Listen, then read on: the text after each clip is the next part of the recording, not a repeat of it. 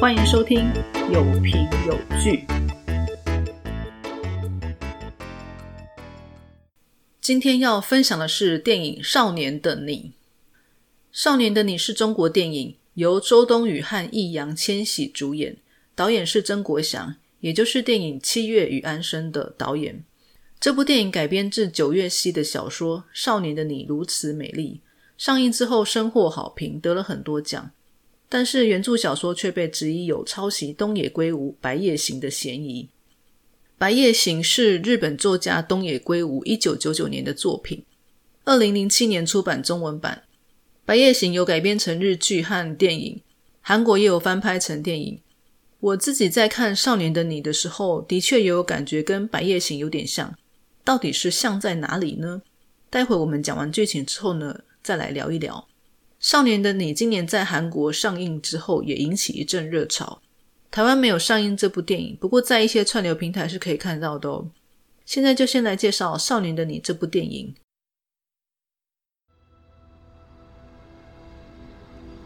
那你想怎么样？读书、考试、上好学校，想变成最聪明的人。找到答案，如果可以的话，保护世界，做得到吗？想试试。那说好了，你保护世界，我保护你。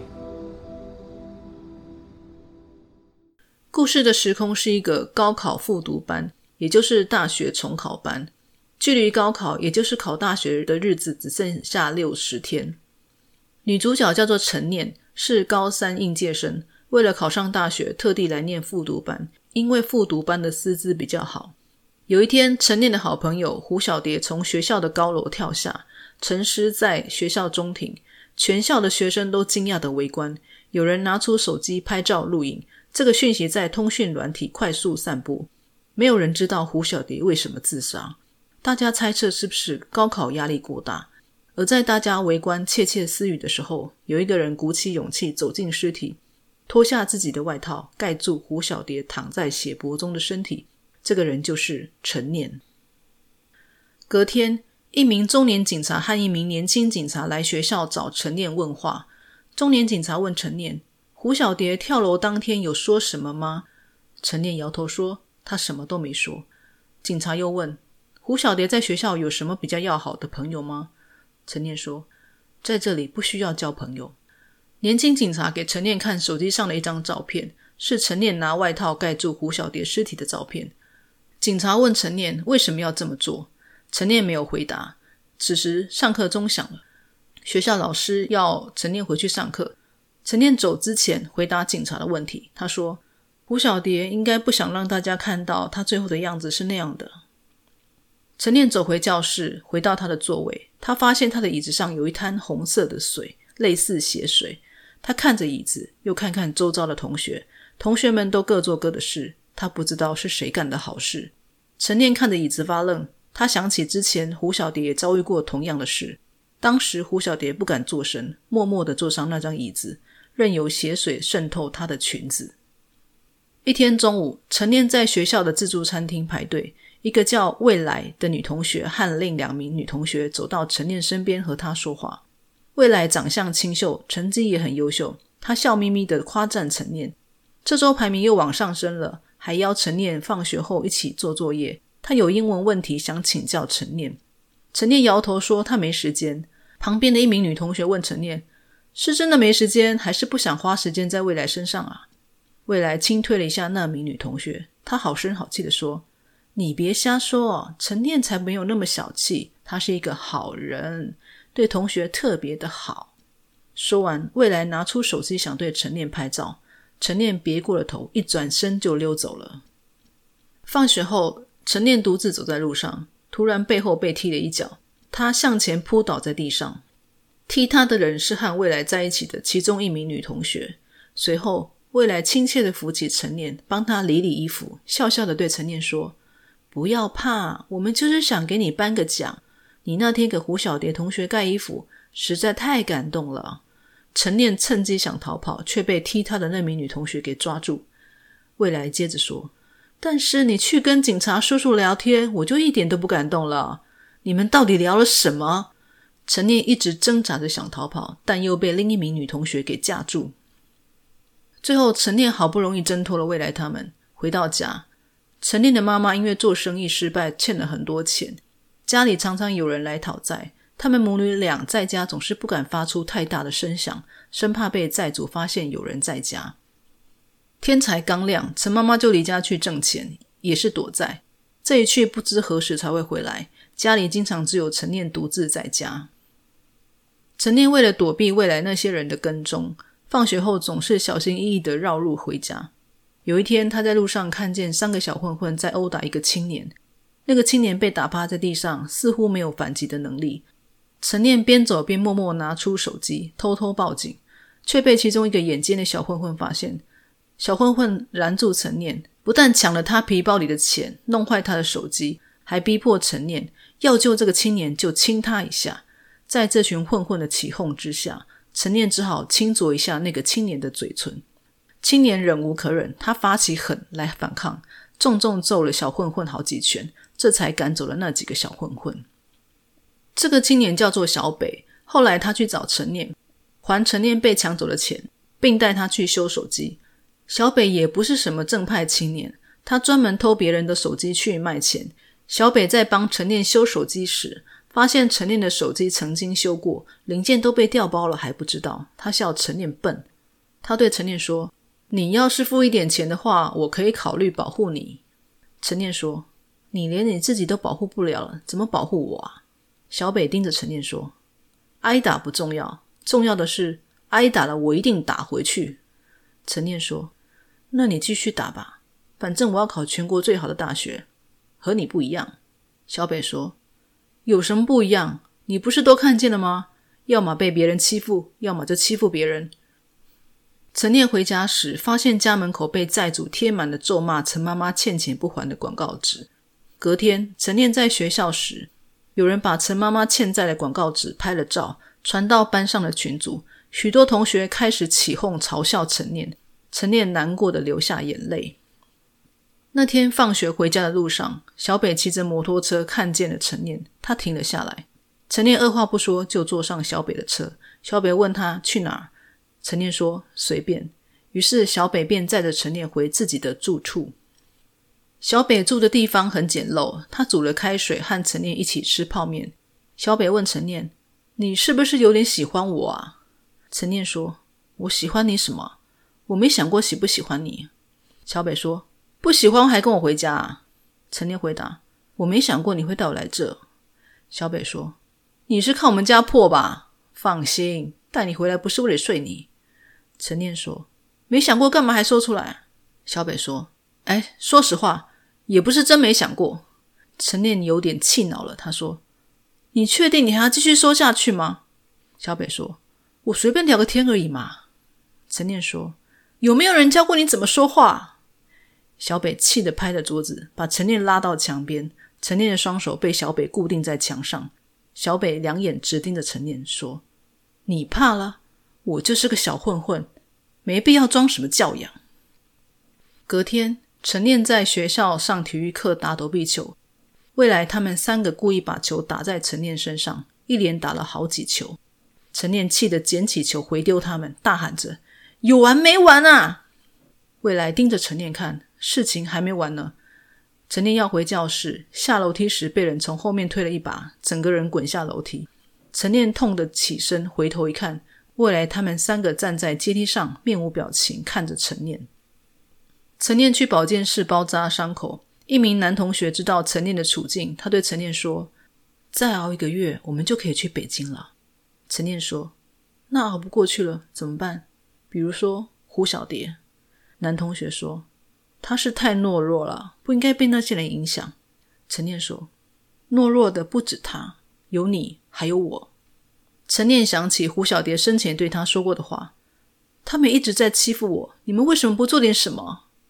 陈念决定做一件事，他打了电话给之前来找他问话的年轻警察郑警官。郑警官知道霸凌事件之后，开始约谈未来他们三人。但他们三人矢口否认欺负胡小蝶和陈念。未来在侦讯时说，胡小蝶自杀是他自己的选择，他是被他妈妈逼来读重考班，可能是压力太大了吧。而未来的妈妈铁口直说，她女儿不会做出这种事，他们是有教养的家庭，未来是个单纯的孩子，反倒是那个自杀的同学，到底是什么家庭教育？怎么心理素质这么差？郑警官明知道是未来他们三人逼死胡小蝶，但他没有直接证据，办不了他们。学校为了平息风波，决定让未来和另两名女同学停学，但他们仍然可以参加高考。班主任认为这件事他有责任，于是向学校请辞。班主任在离开之前，他对陈念说：“你做的对，你要相信你自己做的对。路上总会有阴影，但抬头总能看见阳光。”有一天，陈念放学回到家，被停学的未来和另两名女同学已经在家门口等他。他们三人围住陈念，其中一人拿着一笼白老鼠。未来亮出一把美工刀，向陈念逼近。他对陈念说：“敢报警？你怎么不像胡小蝶一样去死？”未来的美工刀刺向陈念，陈念用背包挡住，把未来推开。陈念随即迅速逃跑，未来他们三人在后面直追。陈念边跑边拿出手机打给郑警官，但郑警官没接电话。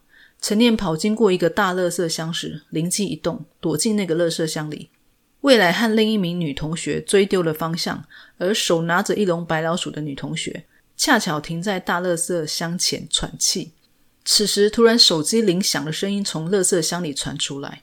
女同学看了一眼垃圾箱，垃圾箱里的陈念屏着气。就在女同学怀疑陈念躲在垃圾箱里的时候，未来他们跑来了。他们三个决定折回去陈念家等他。陈念在垃圾箱里松了一口气。此时手机又响了，是郑警官打来的。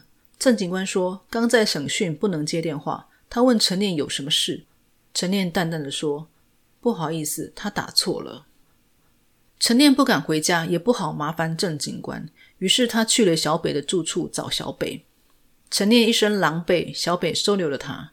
陈念洗完澡后，怯怯的对小北说：“你能不能保护我啊？我没有钱付给你，但是我必须得去北京。”小北看着陈念，没有说话，自顾自的拿了一瓶药膏，帮陈念腿上的伤口涂药。晚上睡觉的时候，陈念睡在床上，小北睡在沙发上，但两人似乎都睡不着。突然，小北要陈念拿出作业本和笔。他叫陈念在作业本写上“陈念欠小北一次”。写完，小北把作业本收走了。此后，无论陈念去哪里，小北总是戴着帽子，保持着一定的距离，跟在陈念身后，或是走在陈念对面的路边。陈念不用回头，不需东张西望，他总能感觉到小北就在他身边保护着他。而这期间，小北曾带着刀子去恐吓未来。要他别碰陈念。陈念住在小北家，准备高考，两人开始了同居般的生活。小北从十三岁开始就过着小混混、不务正业的生活，因为爸爸跑了，妈妈为了嫁给别的男人抛弃了他。小北身上常常有大大小小的伤口，陈念是第一个问他痛不痛的人。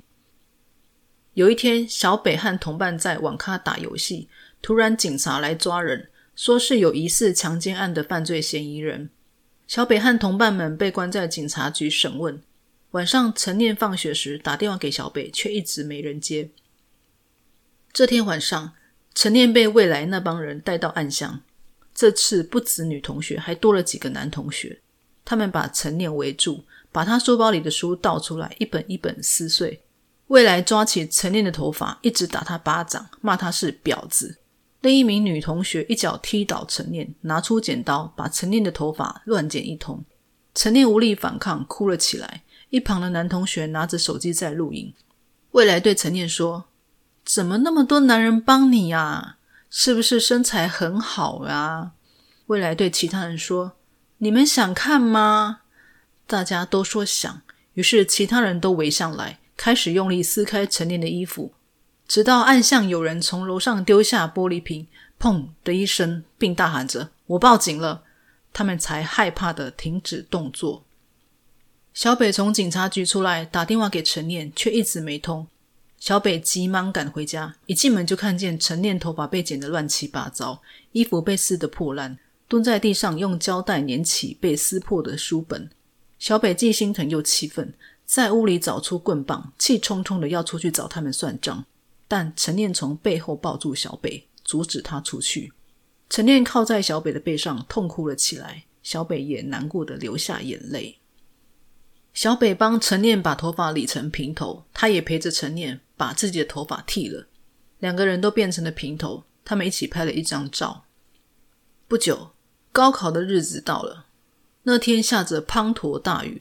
考生进考场考试的同时，在一个工地施工现场。一辆挖土机挖到了一具无名女尸，尸体经比对指纹之后，赫然发现竟是女学生未来。警察开始侦办这个案子，他们查到命案发生那天，有一辆计程车在凶案现场附近，而且后车厢沾了血迹。那天开车的人是小北的朋友，叫做大康。大康辩称那天他在医院做健康检查，车子被偷了。大康在医院做检查是真的。而那辆计程车那天是被小北借去开了，但大康并没有说出后者。后来警察找了未来的同伙问话，并搜出在暗巷那天大伙欺负陈念的影片。未来的同伙直指是陈念杀了未来。郑警官去陈念家里找陈念，郑警官问：“我看过那个视频了，为什么不报警？”陈念淡淡的说：“我不想影响高考，之前不是报过了吗？”可以高考之后再说吗？我还有两场没考呢。郑警官说：“不行，我得带你回警察局。未来死了，你是嫌疑人。”陈念被带回警局，由郑警官和一名女警官问话。郑警官问：“那件事情之后，你妈妈知道吗？她回来没有？”陈念回答：“没有。”女警官问：“被拍了视频以后，为什么不报警？”陈念回答：“说过了。”我想专心高考。女警官说：“是吗？被拍了裸照还能专心？不报警受他们欺负，你这样能专心吗？”陈念没有回答。郑警官问：“你最后一次见未来是什么时候？”陈念说：“那件事之后就没有再见过了。”女警官问：“五月三十一号晚上你在哪？”陈念说：“在家复习，最近每天都在家。”女警官问：“证人呢？”陈念没有回答。郑警官说：“没关系，我们可以去找邻居做证明。”因为顾及陈念要高考，警察把陈念放了，但派了两个人盯着他。隔天，陈念去考场考试，考完离开考场之后，独自走回家。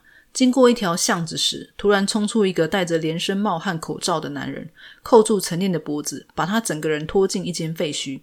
后面跟着他的两个警察赶紧追了上去。那个男人拉着陈念跑，边跑边脱下口罩和帽子。那个男人是小北。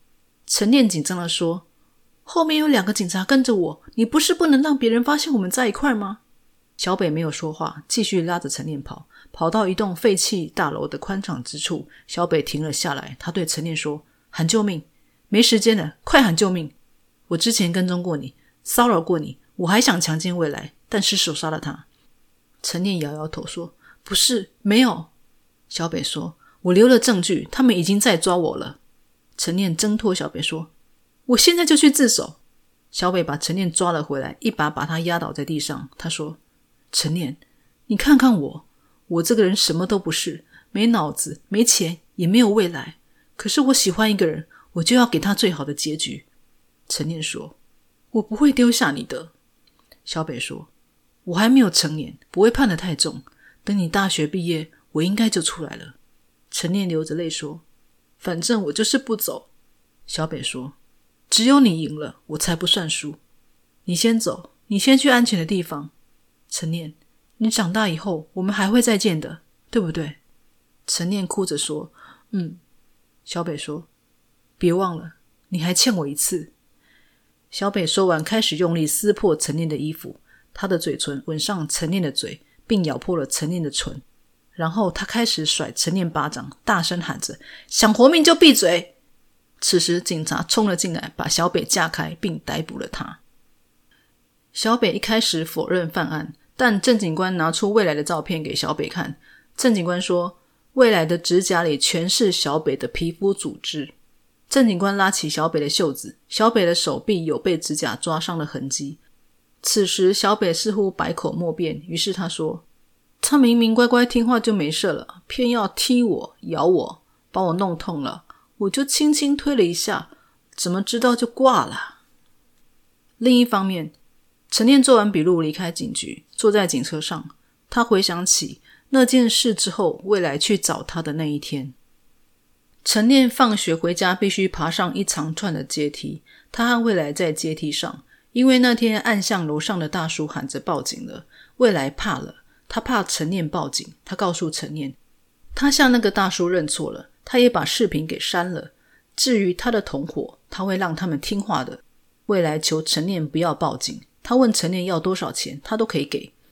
看陈念无动于衷，未来开始脱自己的衣服，说他可以让陈念拍照。陈念阻止他脱衣服，未来突然跪下来哭着说，他不能再重考了。他爸已经快一年没跟他说话了，他要陈念开个条件，什么条件他都答应，只要陈念不要报警。陈念说：“我这一辈子都不想再看见你。”未来猛点头说：“好，明白。”陈念说完，自顾自的走上阶梯。未来整理好自己，也跟上陈念。未来不停的跟陈念说什么：“其实我们可以当好朋友的。”他帮陈念搞定了视频，陈念答应不报警。这样他们都可以放下了，就当什么事都没发生过。最重要的是活在当下嘛。陈念忍着怒气不说话。未来继续说：“你确定你不要钱吗？你收了钱，我也可以放心点啊。你也可以帮你妈把债还了，这样你就不用东躲西藏，见不得人了。”陈念越听越生气，他突然停下脚步，愤怒的把未来推下阶梯。未来滚了好几圈，最后横躺在阶梯上，失去了意识。虽然陈念做笔录时坚称不认识小北，但却有同学说曾看过小北在跟踪陈念。于是郑警官调了陈念上下学的监视器画面，果然发现小北总是在陈念附近。警方开始怀疑陈念和小北彼此认识。警察又找了陈念，他们将陈念和小北分开侦讯。郑警官给小北看陈念被强脱衣服的影片，小北说：“给我看这个干什么？”在另一间侦讯室，女警官给陈念看几张包含未来尸体的照片。陈念快速翻过照片，然后说：“他不知道哪一个是未来。”女警官问：“是不是因为你看过尸体，所以你知道他死亡时穿的什么衣服？”陈念说：“所以被霸凌是我的罪过吗？”女警官说：“我很同情你的遭遇，但是如果你能多相信大人一点，来报案，我们肯定会帮你的。”陈念问。谁能帮我录我视频的人吗？站着看热闹的人吗？还是那些问为什么只有你被挑上，别人就没事的人？女警官说：“你觉得只有自己能帮自己，所以你去找了未来，想报复他。”陈念说：“一般人眼里，报复是正常的。像我们这样一直忍耐、一直忍耐，只想熬过高考的人，我们这样是错的吗？无论警察用了多少话术。”陈念和小北就是坚称不认识对方。不久之后，高考成绩公布了，陈念考了很高的分数。郑警官来找陈念，恭喜他要去北京了，自由了。他告诉陈念，当时他怀疑陈念杀了人，被组织给处分了。陈念不发一语。郑警官要离开的时候，突然回过头说：“呃，对了，有个好消息忘记告诉你，前几天庭审，小北被判了死刑。”由于情节恶劣、数罪并罚，加上他之前有案底，法庭很快就宣判了。陈念背着郑警官，他问：“他不是还没成年吗？”郑警官说：“他骗你的，他已经成年了。就算是未成年人，也是要承担法律责任的。”陈念的脚步有点踉跄，郑警官伸出手扶住陈念。陈念突然发狂似的推开郑警官，叫他滚。陈念吼着：“为什么？为什么就不肯放过我们？”我们就是想走出去，有这么难吗？你为什么要这样？陈念和郑警官激烈拉扯时，陈念打了郑警官一巴掌，又咬了郑警官的手臂。陈念发狂似的哭吼。此时，郑警官说：“对不起，我骗了你。判决还没出来，但他一定得坐几十年牢。但如果是你，几年就出来了。你可以永远恨我，但我是真的为你们好。陈念和小北的关系已经曝光了。陈念去看守所探视小北，两人互相看着对方，流下眼泪，彼此都不发一语，但好像心有灵犀。最后，陈念被判过失杀人罪，但由于是被霸凌及严重人身伤害所引发的动机，从轻判处有期徒刑四年。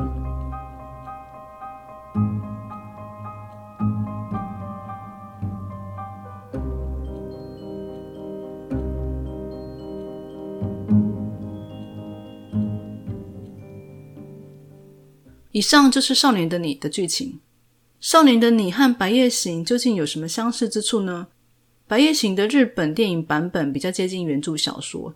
以下我就以日本电影版的《白夜行》来做比较，归纳出四个主要相似点。第一个相似点，女主角因伤害事件与男主角在一起。《少年的你》女主角陈念因为遭遇校园霸凌事件，她一直忍耐，只想熬过高考。陈念和男主角小北初相识的时候，知道小北是个小混混。陈念认为他们是不同世界的人，根本没有想过他们会走在一块儿。后来因为霸凌的同学变本加厉，陈念害怕自己没办法熬过高考，于是请求小北保护他。小北答应陈念保护他，但小北认为他们的关系不能曝光，于是小北告诉陈念，要他尽管往前走，小北总会在陈念身后。意思就是。小北让陈念抬头迎向阳光，而小北总是躲在陈念背后的阴影底下，仿佛见不得光，但其实是暗中保护陈念。他们的关系看起来就像是一个跟踪狂在跟踪女学生，但从观众的视角，观众是知道他们在一起的。而《白夜行》男女主角的关系是非常隐晦的，从观众视角根本无从得知他们是否在一起。女主角唐泽雪穗因为一个伤害事件，和男主角同源亮司一起走上犯罪之路。但是雪穗是走在阳光普照的白天，亮司则是走在阴森晦暗的夜晚。两人仿佛两条平行线，从来没有交集。然而，发生在雪穗和亮司身边的犯罪事件，却都是他们俩一起合作的结果。两部电影的男女主角确实因为某个事件而在一起。但所谓在一起，这两部电影的诠释是完全不同的。第二个相似点，男主角为了成就女主角而牺牲奉献。少年的你，女主角陈念是应届高三生，她为什么要去念重考班呢？原因只有一个，她一定要考上全国最好的大学。因为重考班的师资比较好，她只给自己一次机会，非考上最好的大学不可。只有考上大学，她才能摆脱贫穷的命运。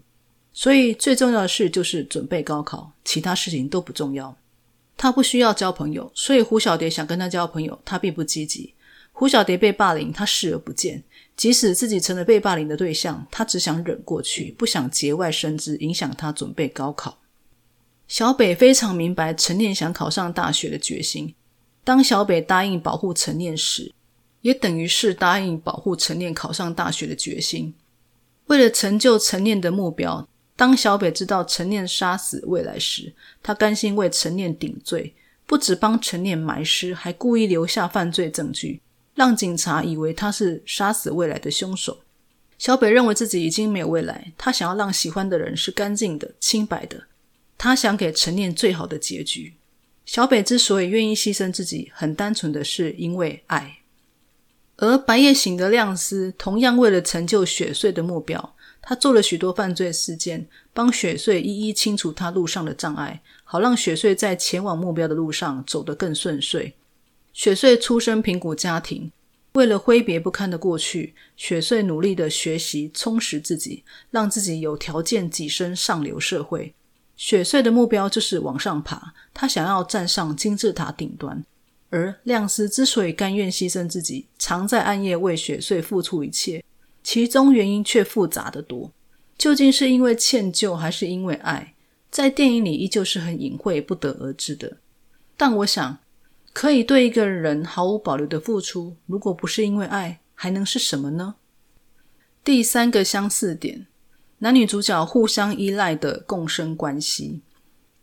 陈念在学校被霸凌，和他相依为命的妈妈为了躲债，出远门去赚钱。陈念的处境可以说是孤立无援。唯一对他伸出援手的就是小北。陈念像漂浮在海上，终于抓住一根救命的浮木，他不得不依赖小北，因为只有小北可以救他的命。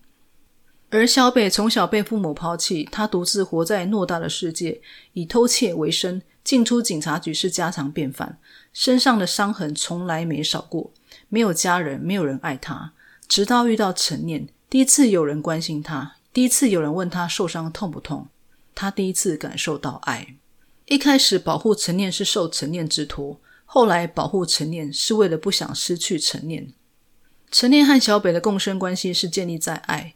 而白夜醒的亮丝和雪穗，他们互相依赖的共生关系是建立在共享秘密，甚至是利益交换。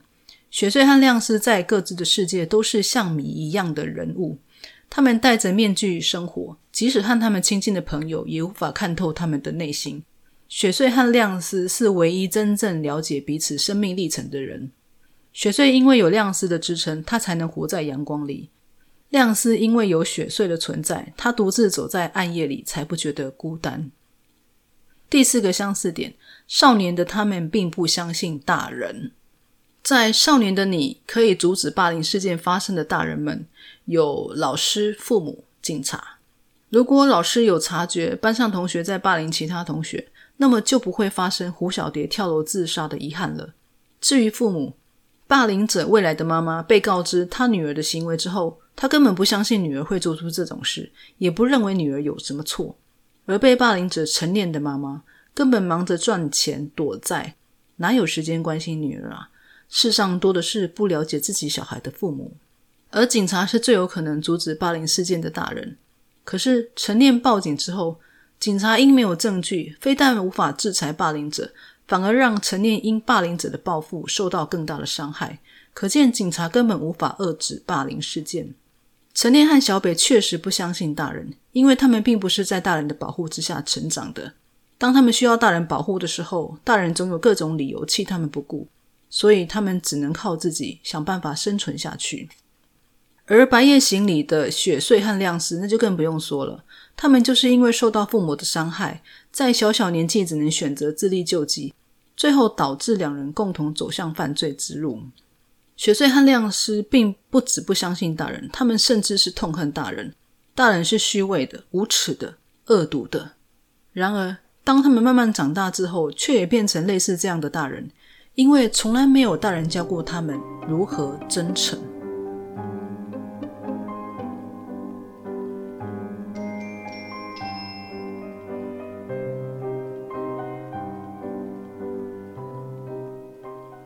听完这些相似点，对于少年的你被质疑抄袭《白夜行》，你有什么看法呢？其实我要讲一个观点：如果你是长期在写作、写小说、写剧本的人，一定经历过大量阅读或欣赏戏剧作品的阶段。长久日积月累之后，这些讯息会渗透你的思维，仿佛变成你的血、你的汗那般自然的存在。所以，当你透过文字表达你的思想时，把众多的讯息搅和搅和之后。爬输出属于你的观点，这里面或多或少都会有别人的影子。我觉得这是很正常的。如果硬要说这是抄袭，我觉得那就嗯严重了。好了，相信你一定有发现，我没有透露太多《白夜行》的剧情。如果你对《白夜行》的故事有兴趣，可以看看东野圭吾的原著小说。我第一次看《白夜行》日剧的时候，觉得非常震撼。多年后再阅读原著小说，依然觉得这个故事很好看。如果你想购买原著小说，我把链接都帮你找好喽，链接放在节目介绍栏，大家可以点进去看看哦。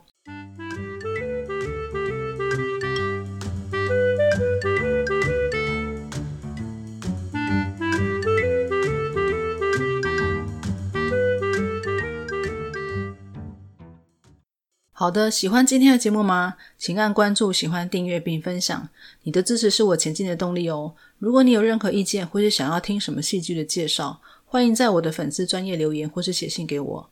粉丝页的连接在节目介绍栏可以找到哦。今天的节目就到这边，谢谢你的收听，请期待下一集，我们下次见喽。